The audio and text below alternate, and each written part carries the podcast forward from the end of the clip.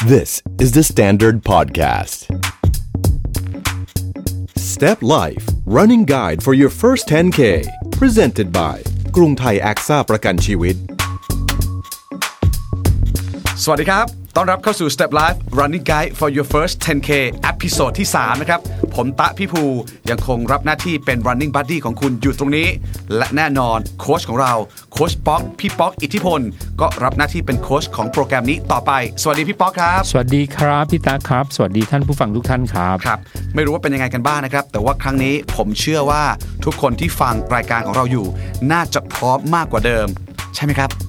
นี่เป็น episode ที่ 3 แล้วสำหรับพอดแคสต์นี้ บางคนอาจจะลองโหลดแอปมาแล้ว บางคนอาจจะเปิดควบคู่ไปกับการฟังพอดแคสต์ได้เลย หรือบางคนอาจจะไปเสริมเรื่องอุปกรณ์มาแล้ว ตามที่เราแนะนำไปตั้งแต่ EP ที่แล้ว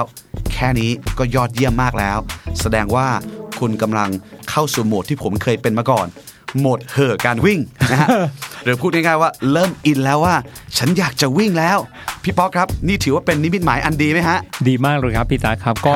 ขอแสดงความยินดีแล้วก็ต้อนรับทุกท่านเข้าสู่วงการวิ่งทีละนิดทีละนิดนะครับ episode นี้จะเดินอีก 30 นาทีเป็นครั้งสุดท้ายครับ เราจะเตรียมตัวเตรียมใจให้พร้อมก่อนที่จะเริ่มวิ่งในสัปดาห์หน้าครับพี่ตาครับ เหมือนเดิมครับ ผมอยากให้คุณเดินไปฟังไปถ้ายังไม่พร้อมเดินในตอนนี้กดพอสไว้ก่อนครับ แล้วค่อยกลับมากดเพลย์ใหม่ครับ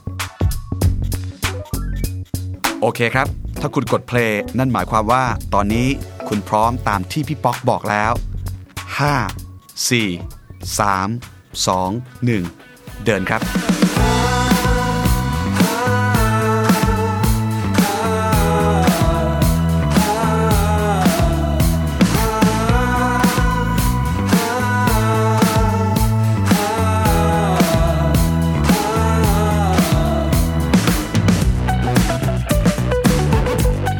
พี่ป๊อกครับ คราวนี้เนี่ย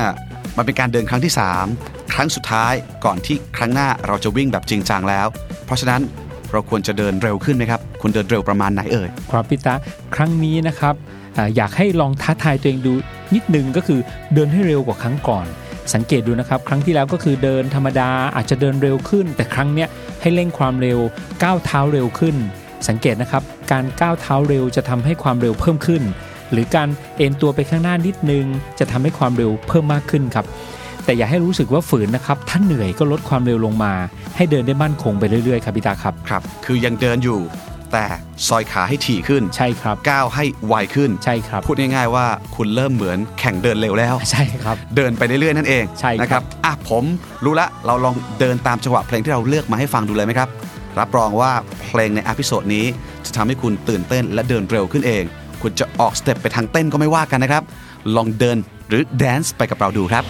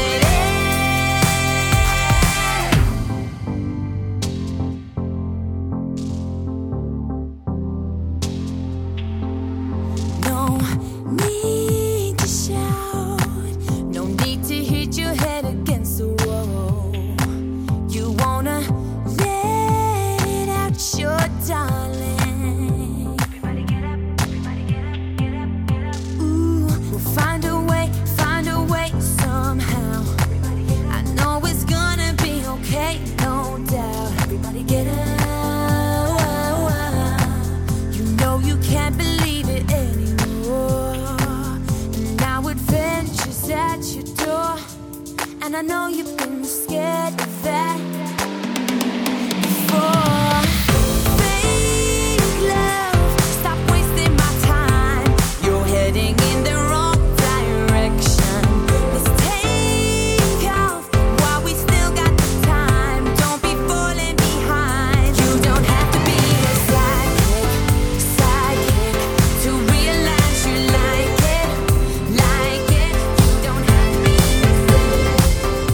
ามเผื่อคนที่กลัวว่าจะเดินจนครบ 3 ครั้งแล้ว แต่ก็ยังไม่แน่ใจว่าจะวิ่งไหวไหมกลัวจะวิ่งไม่สำเร็จเลยแล้วกันนะครับพี่ป๊อก มันมีไหมฮะว่า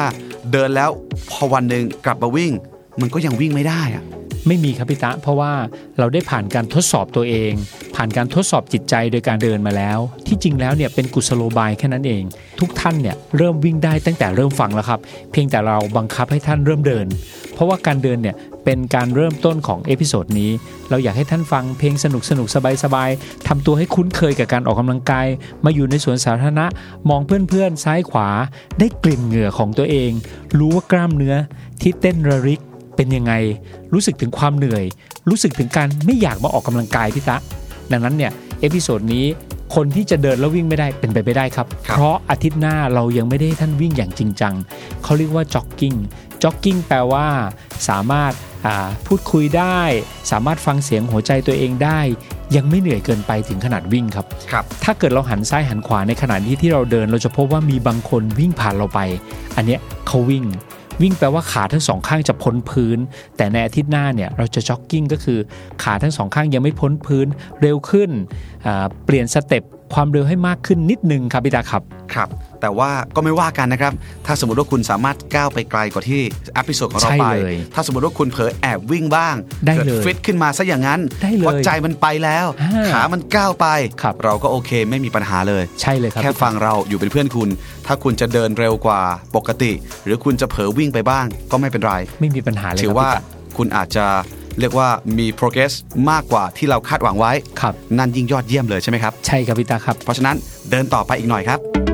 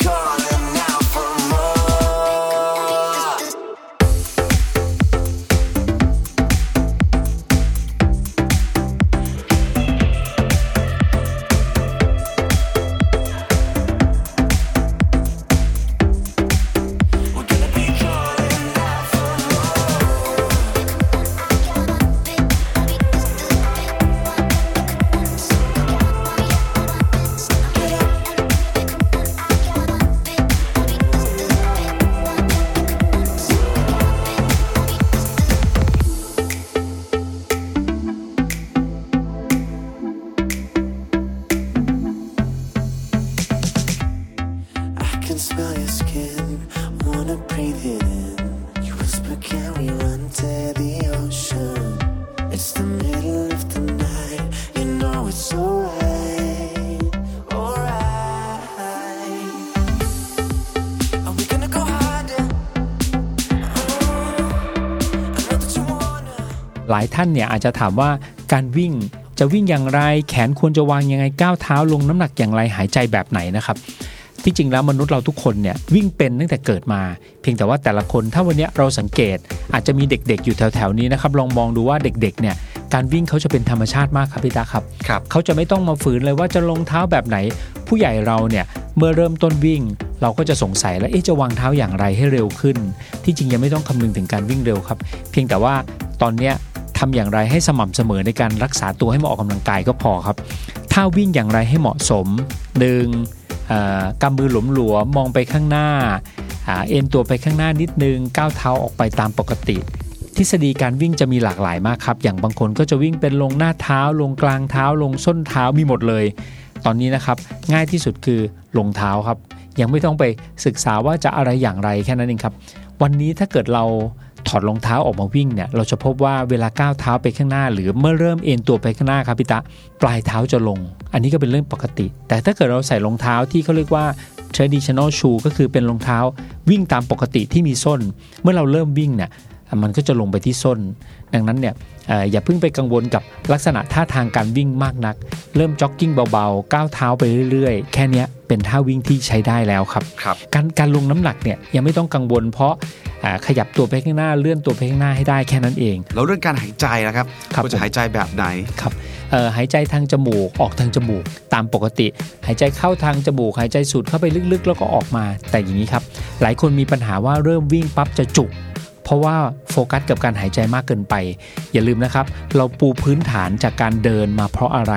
เพราะทำร่างกายให้ค่อยๆ คุ้นชินกับการออกกำลังกาย โดยการที่เอ่อเมื่อเราเดินเร็วขึ้น ร่างกายจะปรับตัวในการหายใจเอาออกซิเจนเข้าไป มันจะรู้จังหวะเองครับพี่ตาครับครับดังนั้นเรื่องการหายใจร่างกายจะเรียนรู้ด้วยตนเอง ไม่ต้องไปกลัว ไม่ต้องไปกลัวไม่เลต้องยไปครับกังวลเลยใช่ครับผมเสริมพี่ป๊อกนิดนึงเชิญฮะเลยครับเพราะว่าผมก็ไม่มีทฤษฎีไหนครับผมรู้แต่ว่าผมเอาเท่นะครับเพราะฉะนั้นเวลาวิ่ง ผมก็จะรู้สึกว่าไอ้ท่าเนี้ยแหละมันทำให้เรารู้สึกสบายที่สุดครับผ่อนคลายที่สุดครับแต่เท่หรือยังไม่รู้อ่าเราก็จะไปดูกับกระจกฮะอ่าพยายามวิ่งผ่านกระจกไปวิ่งผ่านกระจกมาครับเรารู้สึกว่าโอ้โห เท่เนี้ยท่าเนี้ยมันเท่เท่แล้แล้ววเออท่าเนี้ยมันเท่แล้ว หรือว่าท่าเนี้ยมันเหมือนนักวิ่งในดวงใจอ่านันักฟุตบอลที่เราชอบครับเราก็แค่เรียนแบบเขาแค่นั้นเองแต่ปรับมาให้เรารู้สึกสบายครับผมว่าสิ่งสำคัญที่สุดเลยสำหรับการวิ่ง หรือแม้แต่การเดินก็ตาม ท่วงท่ามันทำให้รู้สึกผ่อนคลายครับมันจะทำให้เราสามารถไปข้างหน้าได้เรื่อยครับและไม่อยากหยุด แต่ถ้าไปเก๊กท่าวิ่งเหมือนคนอื่นครับแต่มันฝืน แล้วสุดท้ายแล้วมันทำให้เราวิ่งได้แป๊บเดียว หรือไม่อยากเดินต่อแล้วก็ไม่มีประโยชน์ ใช่ แค่นั้นเอง อาจจะไปไม่ได้ไกลด้วยครับครับพี่ตาครับ เอาท่าที่มันเหมาะกับเราครับและเรารู้สึกว่าโอเค มันเท่พอออ่าครับอ่าปัจจุบันนะครับพี่ตาบางคนเนี่ยวิ่งในสวนลุมมีนักวิ่งบางคนถามผมว่าพี่ป๊อกครับทำไมผู้ชายคนนั้นเนี่ยวิ่งลงหน้าเท้าตลอดเวลาแต่เร็ว ผมอยากขอไปฝึกลงหน้าเท้าแบบนั้นเนี่ยจะเร็วเท่าเขาไหมผมตอบว่าไม่ใช่ วันนี้เริ่มเรียนรู้ร่างกายของตัวเอง โดยการที่เดินก่อนที่เราฝึกกันเนี่ยครับพอเดินไปเรื่อยๆ เมื่อเราเริ่มจ็อกกิ้งก็คือเดินสลับวิ่งไปเรื่อยๆ เราก็จะรู้ร่างกายเราอีกพี่ตะวันหนึ่งเมื่อเราวิ่งได้ 40 นาที วิ่งได้ 10 กิโลเมตรแรก ตอนจบ episode ทั้งหมดแล้วเนี่ยหลังจากนั้นค่อยไปพัฒนาความเร็วไม่สายเกินไป ตอนพัฒนาความเร็วถ้าวิ่งเราจะเริ่มรู้แล้วว่า เราจะลงหน้าเท้า เราจะลงกลางเท้า เราจะลงฝ่าเท้าจะเลือกรองเท้าอย่างไร อันนั้นเป็นการพัฒนาไปเรื่อยๆครับพี่ตะครับแต่วันเนี้ยตอนนี้เลยขอให้เดินไปก่อนแล้วก็อาทิตย์หน้าเราจะสลับเริ่มวิ่งแล้วครับพี่ตะครับครับ เพราะฉะนั้นฟังเพลินๆเยี่ยมมาก เดินต่อไปครับ จะเดินเร็วแค่ไหนก็ได้ แต่อย่าหยุดเดินไปเรื่อยๆพร้อมกับเพลงของเราเลยครับ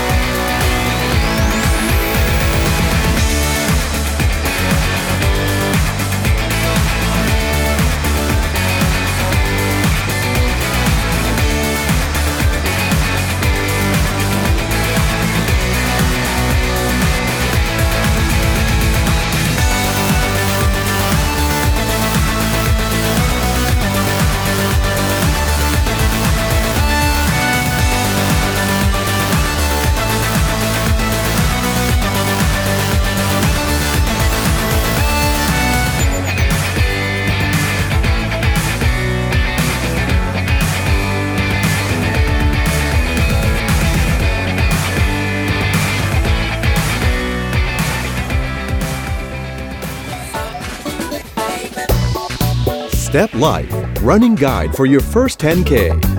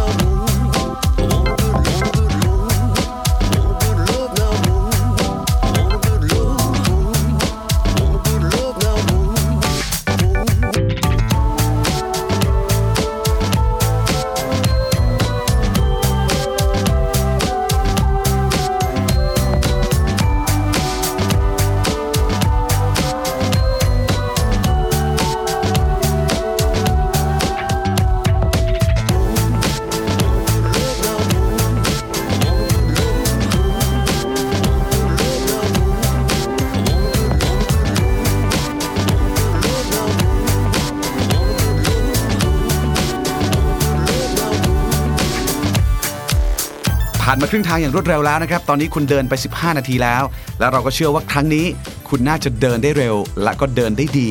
เดินได้มุ่งมั่นมากกว่า 2 ครั้งที่ผ่านมาด้วย อย่าเพิ่งท้อ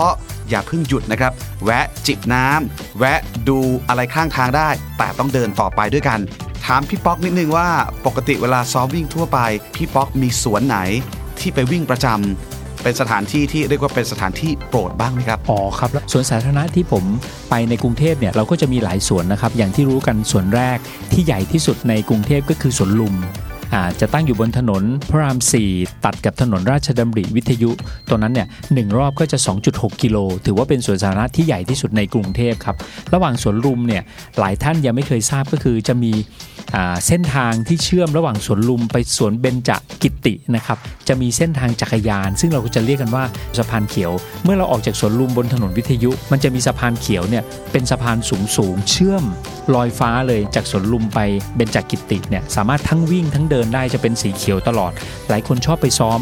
สะพาน เพราะเป็นสะพานขึ้นลง บางคนที่ชอบวิ่งเทรลก็จะไปวิ่งขึ้นขึ้นลงลงขึ้นขึ้นลงลงตรงนี้สองสวนเชื่อมกันได้เลย และในอนาคตนะครับสวนเบญจกิติเนี่ยเมื่อโรงงานยาสูบถูกย้ายไปร้อยเปอร์เซ็นต์แล้วสวนเบญจกิติเนี่ยจะกลายเป็นสวนใหญ่อันดับหนึ่งในกรุงเทพแทนครับพี่ตั๊กปัจจุบันเนี่ยได้ปรับปรุงแล้วสวนเบญจกิติเองเนี่ยจะวิ่ง 2.1 กิโล แล้วก็จะมีสวนป่าข้างๆ ซึ่งคืนพื้นที่กันเรียบร้อยแล้ว เมื่อไหร่ก็ตามทั้งโรงงานยาสูบออกไป ตรงนี้จะกลายเป็นปอดแห่งใหญ่ของกรุงเทพเลยครับ โอ้โหเยี่ยมมากเลยครับผมจะเป็นพื้นที่สีเขียวที่เพิ่มมากขึ้นใช่คงทำให้คนอยากมาออกกำลังกายเพิ่มอีกเยอะเลยมากขึ้นครับนะครับตรงนั้นถ้าใครงงนึกภาพไม่ออกก็คือจะติดกับอ่าศูนย์ประชุมแห่งชาติสิริกิติ์ใช่ครับอ่านะครับอยู่ตรงนั้นบอกได้เลยว่า เวลาวิ่งเชื่อมทีรอบหนึ่งถ้ารอบสวนลุมไปแล้วก่อนรอบหนึ่งแล้วค่อยไปเชื่อมต่อเนี่ย ได้ประมาณเกือบ7-8กิโลเลยใช่ใช่ถ้าวิ่งกลับด้วยนะใช่ครับบอกได้เลยว่าคุ้มมาก ก็สวนอื่นๆครับพี่ตาก็จะมีสวนรถไฟหรือสวนวชิระเบญจทัศน์เอ่อ ตั้งอยู่ที่เขตจตุจักรกรุงเทพมหานครเป็นสวนอันดับ 2 เป็นสนามกอล์ฟเก่า ปกติผมจะวิ่งอยู่ที่นั่นครับอ่าวิ่งบ้างเพราะใกล้บ้าน ส่วนรถไฟเนี่ยก็จะติดเชื่อมกัน 3 สวนครับพี่ตาก็คือสวนจตุจักรใครไปก็คือหมอชิดเก่านะนะสวนจตุจักรก็จะกว้างอ่า3กิโล ถัดจากสวนจตุจักรก็คือสวนอ่าสวนสมเด็จพระนางเจ้าสิริกิติ์นะครับดังนั้นการวิ่งใน 3 สวนตรงนั้นก็จะเป็นรอบละแทบจะ 10 โลเหมือนกันครับครับผมอื่นๆ ในกรุงเทพมีเยอะเลยครับ เช่น สวนหลวงรอเก้าสวนหลวงรเก้าอ่าครับก็จัดงานบ่อยนะใช่อากาศก็ดีเหมือนกันสำหรับใครที่อยู่เส้นแถวบางนาครับผมตรงนี้ก็จะใกล้หน่อยใช่เอาเป็นว่าเริ่มต้นเนี่ยนะครับเลือกสวนที่ใกล้บ้านคุณใช่แล้วหลังจากนั้นก็ลองตระเวนวิ่งให้ครบทุกสวนในกรุงเทพไปเลยครับนะครับหรือว่าถ้าคุณอยู่ต่างจังหวัด ก็ลองหาสถานที่ที่มันทำให้คุณวิ่งแล้วสบาย ค่อยๆ เลือกครับเดี๋ยวอีกหน่อยเมื่อคุณชินและสนุกกับการวิ่ง มีสถานที่คุณไปวิ่ง มีเพื่อนที่จะร่วมวิ่งกับคุณมากมายเต็มไปหมดเลย แต่ตอนนี้เดินต่อไปกันก่อนครับอย่าฟังเพลินอย่างเดียวครับ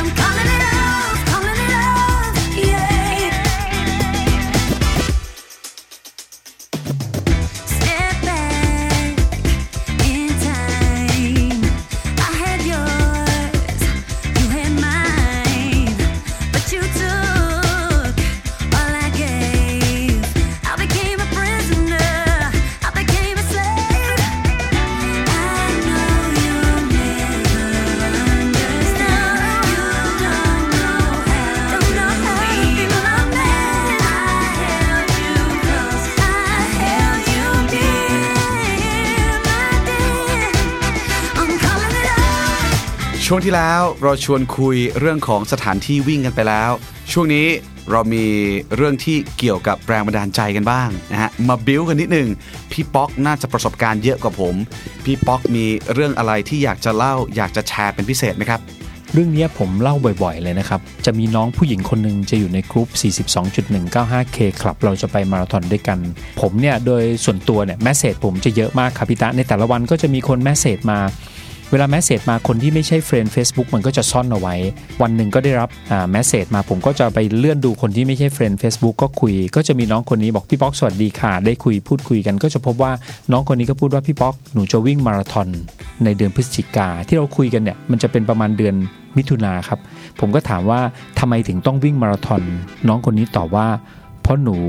อ้วนหนูถูกสามีทิ้ง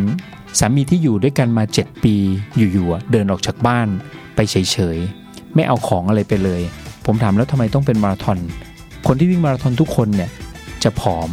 วันเนี้ยหนูจะผอม หนูจะน้ำหนักลดลง หนูอยากจะวิ่งมาราธอน สังเกตได้นะครับว่าน้องคนเนี้ยที่จริงแล้วเขาไม่ได้วิ่งมาราธอนอย่างเดียว เขากำลังเอาชนะจิตใจของตัวเอง หลังจากวันนั้นน้องคนนี้คือแขกคนสำคัญของผม ผมจะทำยังไงก็ได้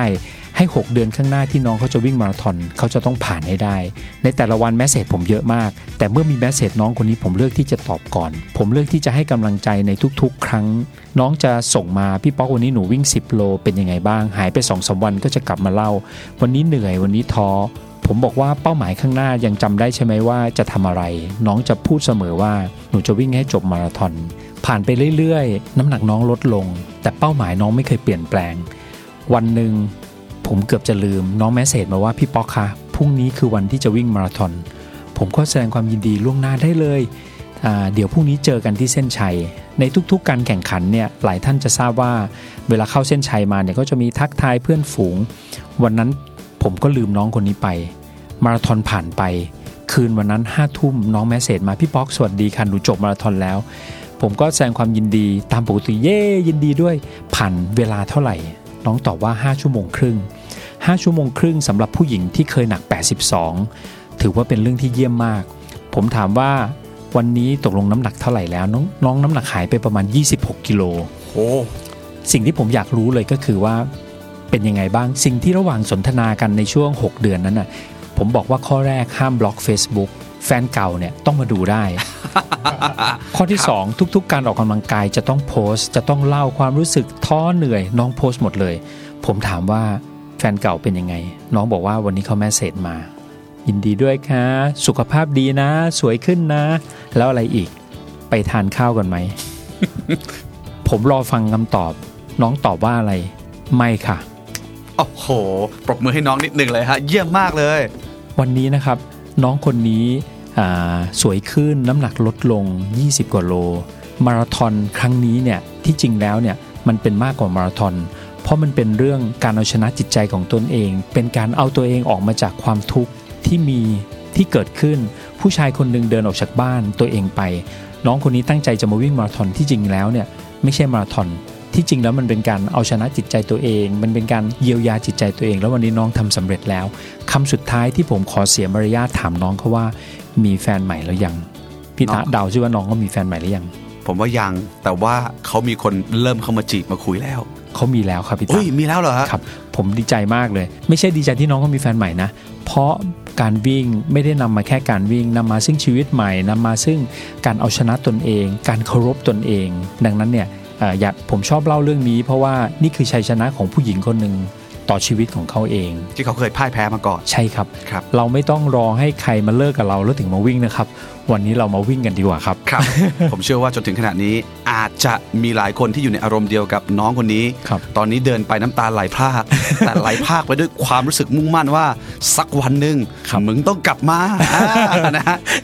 ผมขออนุญาตใช้คำนี้เลยนะฮะเอาเป็นว่าเราสองคนจะอยู่ตรงนี้ไปเรื่อยๆ จนวันที่คุณสามารถยังไม่ต้องถึงฟูลคือ 42.195 แค่ 10กิโลเอาเมแค่ตร10 กิโลคุณก็จะภูมิใจแล้วก็จะฮึกเหิม เผลอๆน้ำหนักคุณก็จะลดลงเกือบ 10 กิโล เท่ากับระยะที่คุณวิ่งด้วยซ้ำใช่เลยครับพี่ตาเยี่ยมมากเดินต่อไปครับ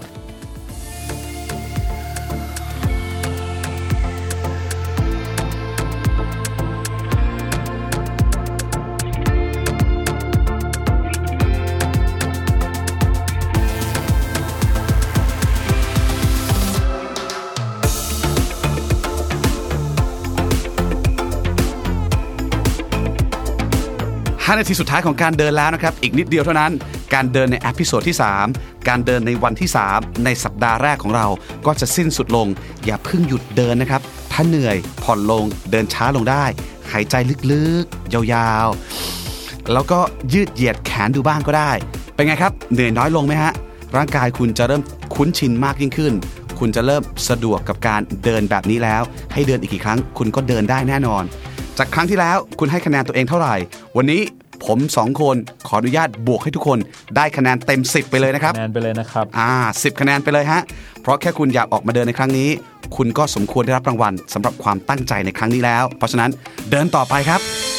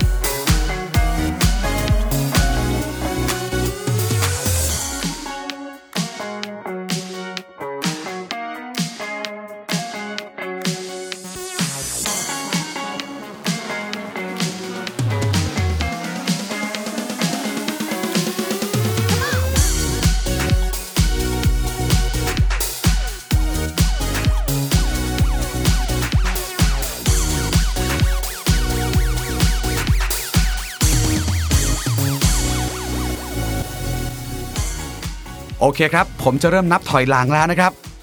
5 4 3 2 1 โอเค เยี่ยมมากครับ คุณครบ 30 นาทีเป็นครั้งที่ 3 แล้ว นั่นหมายความว่าสิ้นสุดการเดินทางด้วยการเดินแล้ว เท่ากับว่าสัปดาห์นี้สัปดาห์แรกของคุณ คุณเดินไป 3 ครั้ง เวลาทั้งหมดก็คือ 1 ชั่วโมง 30 นาทีครับ สุดยอดมากครับ คุณกำลังผ่านสัปดาห์แรกของการฝึกซ้อมแล้วครับ step แรกของคุณกำลังสำเร็จแล้วจริง ๆ อีก 9 สัปดาห์ที่เหลือไม่น่าจะใช่ปัญหาแล้วครับ ผมบอกได้เลยว่าไม่มีอะไรยากเกินไปแน่ๆ โอเค สัปดาห์หน้าหาเวลาว่างๆไว้แต่เนิ่นๆนะครับ ล็อกไว้อย่างน้อย 3 วัน ใช้เวลาแค่ช่วงสั้น ๆ เหมือนการเดินครั้งนี้เลยครับ episode ต่อไปจะได้เริ่มวิ่งจริง ๆ กันแล้วล่ะครับ เอาละครับ ผมตื่นเต้นแทนนะฮะ หลายคนเดินสำเร็จ ผมลุ้นไปด้วย หลายคนบอกว่าวิ่งพรุ่งนี้เลยได้ไหมอ่าฟัง episode ต่อไป จริง ๆ แล้วเรื่องของเวลาคุณจัดสรรเอาเอง แต่ก่อนลาจากกันไปนะครับพอดแคสต์นี้ต้องขอขอบคุณกรุงไทยแอคซ่าประกันชีวิต ที่สนับสนุนให้คนไทยออกกำลังกาย เพื่อสุขภาพที่ดีขึ้นในแบบที่ต้องการ เราสองคนผมและโค้ชป๊อก คงจะต้องไปรอคุณที่ episode หน้าก่อนนะครับ อย่าลืมนะครับ ไปต่อกับเราอย่าลืมออกมาวิ่งด้วยกันที่ episode หน้าครับ Step Life Running Guide for your first 10K Presented by กรุงไทยแอคซ่าประกันชีวิต The Standard Podcast Eye Opening for your ears